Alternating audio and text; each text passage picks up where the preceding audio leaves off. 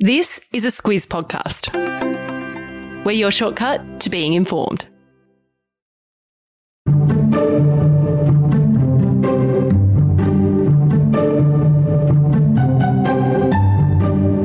Past five years, the Murugappan family has become the most high profile asylum seeker case in Australia. But their fight to stay here started almost 10 years ago and has taken many twists and turns as the couple and their two children fight for permanent residency after the adults' applications for refugee status were rejected. In this Squiz shortcut, we go through the background to the case, how the central Queensland town of Biloela took them under their wing, and what happens next now that they've gone home to Bilo. Squiz Shortcuts is the backstory to the big news stories. I'm Larissa Moore. And I'm Claire Kimball.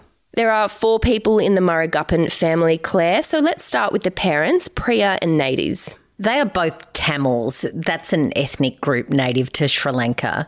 Nades arrived in Australia in 2012. He arrived on Christmas Island. And Priya came in 2013. She arrived in the Cocos Islands. Uh, they were both deemed to be unlawful arrivals. And a bit of background here uh, many Tamils have sought to come to Australia due to fear of persecution in their home country due to links to the Tamil Tigers. They were a separatist group fighting for an independent homeland for Tamils in the north and east of Sri Lanka. The Tamil Tigers fought and lost a brutal 26 year civil war, which ended in 2009. Some time has passed, but it is still not safe for people who had links to the separatists, according to many human rights groups. Nades claims he was forced to join the Tamil Tigers in 2001, and before he fled, he says he was harassed by the Sri Lankan military and bears scars from a government bomb blast. Nades and Priya didn't know each other when they fled to Australia, but met within the Tamil community community here. Yeah, they did. And it was here in Australia that the couple married and then settled in that central Queensland town of Biloela in 2014, where they lived and where Nades worked. Uh, he had a job at the local abattoir, and the couple became established within the Biloela community. And they had two daughters there Kopika, who's now seven, and Tharnicaa, who's just turned five. Yeah, they did. And then their visas expired in February 2018. And pretty quickly after that, the family were removed uh, from their home by Border Force officials and they were flown to a detention centre in Broadmeadows in Melbourne. So, just to explain that, the family were allowed to live freely in Biloela because they were on a bridging visa while their claims to asylum were being assessed. And the Department of Home Affairs said the family's case had been assessed and didn't meet Australia's protection obligations. Yeah, that's right. And what Priya and Nades argue is that they are refugees because they believe their lives would be in danger if they were to return to Sri Lanka because of those past links to the Tamil Tigers. The United Nations and human rights groups have continued to document the torture of Tamils in those years since that conflict ended in 2009. The family's argument was rejected by authorities who say they aren't owed protection. So the Murugappans then applied to the High Court to review their case. They did, but they lost their bid and it was dismissed in May 2019. And there were fears that the family could be deported within days. And what happened was pretty dramatic. They were taken to Melbourne Airport without warning in August. Uh, and then, as the plane departed, an interim injunction was granted over the phone by a judge to prevent them from being returned to Sri Lanka. The family's legal team argued that Tharnicaa's claims for asylum protections have never been assessed, uh, despite the rest of the family having had their claims looked at, and that bought them some time. It all happened pretty quickly, but basically, that injunction forced the plane to land in Darwin, and the family was taken from the aircraft and held at a hotel at Darwin Airport. Long story short, the family were then moved to Christmas Island, which is northwest of Australia. And the family were held in a unit in the centre, and they had very few allowances to leave the facility, uh, except for community centre trips that were organised days in advance. Uh, or Kopika, the eldest daughter, she was taken to school by guards. Between 2019 and 2021, it cost $6.7 million to detain the family, and that included, of course, staffing at the centre, healthcare, and ongoing legal costs. In those days, the coalition was in power, and some spoke out against the move that was seen by some as heavy handed. And then Tharnicaa, the couple's youngest daughter, became ill last year, and that catapulted their case back into the national headlines. Let's take a look at that next.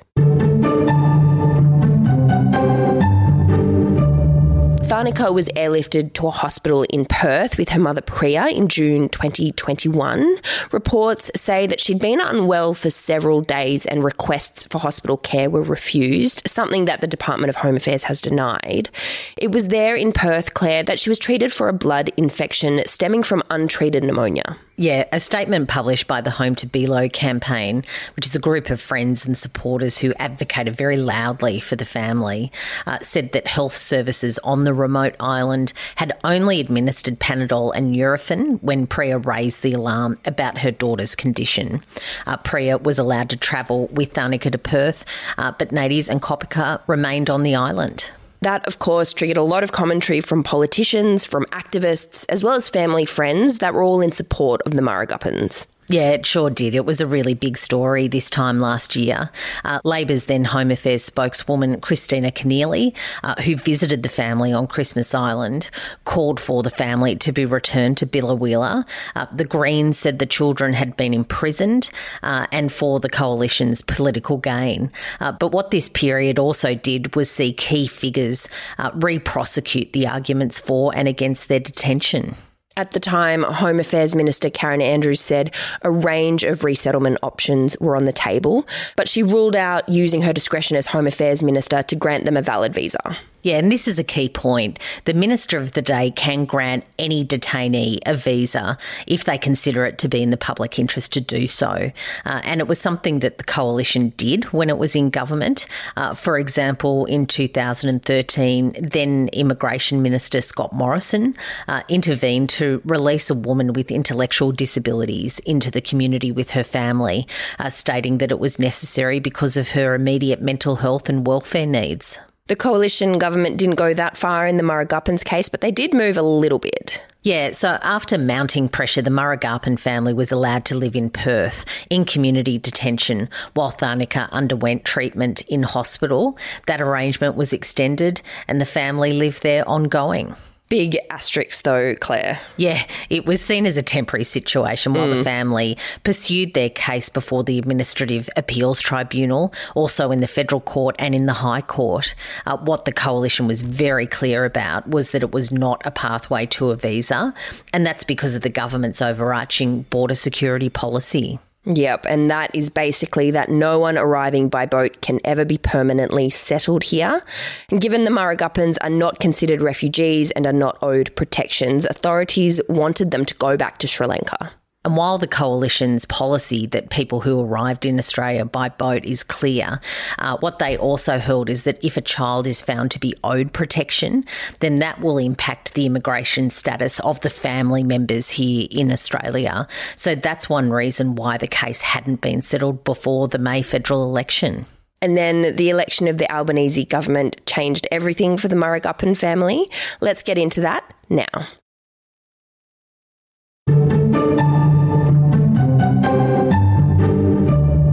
Was a lot of talk during the election campaign that there was no difference between Labor and the coalition, but on the Murugappans case, there really was. Yeah, Labor made a very clear promise that if elected, it would allow the family to return to Biloela, even in the days before the election, uh, which was held on the 21st of May. Then Prime Minister Scott Morrison was asked about it, and he said that the courts had found against them, and the minister had not intervened because the coalition's position remained to never grant visas to people who have illegally entered Australia. And the reason Morrison gave for that was that he said this would risk reigniting the people smuggling trade of boat arrivals. Yeah, it's classic Liberal versus Labor politics. But one contrarian to call out on the coalition side was Deputy Prime Minister and Nationals leader Barnaby Joyce.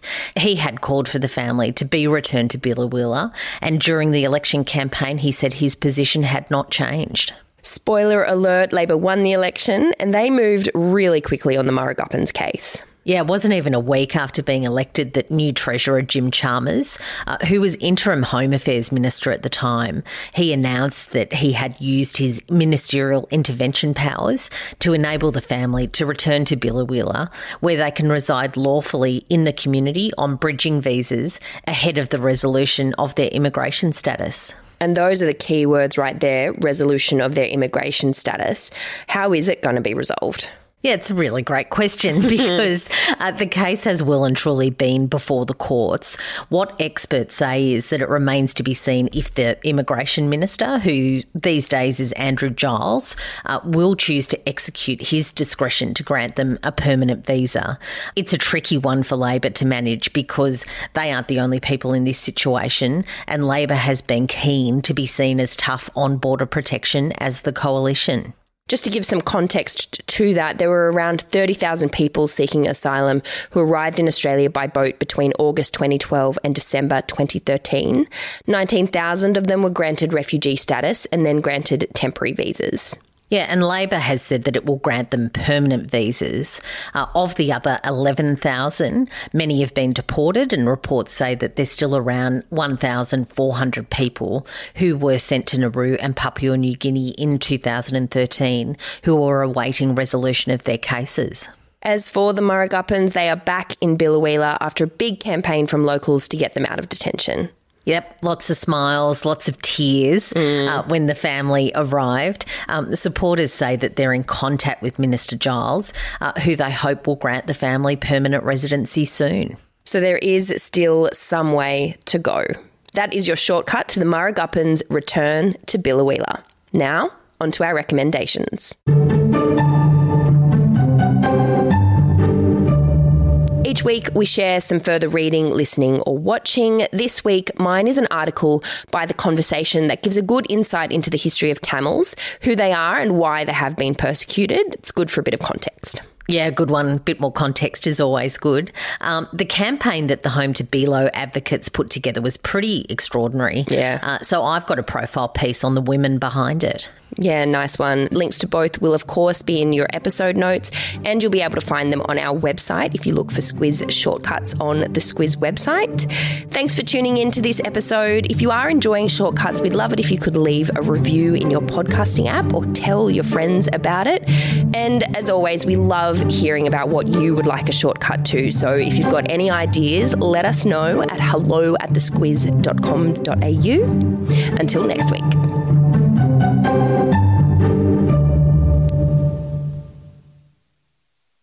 Kate Watson, co host of News Club and the Weekly Wrap, jumping in here to say thank you for listening to our podcasts first and foremost. And if you like them, we'd really appreciate it if you could share them. Tell your mates about us, tell your family, tell your barista, tell your hairdresser, whoever you think might be interested in the news that we cover. You telling people about us is still the number one way we grow. Thanks in advance.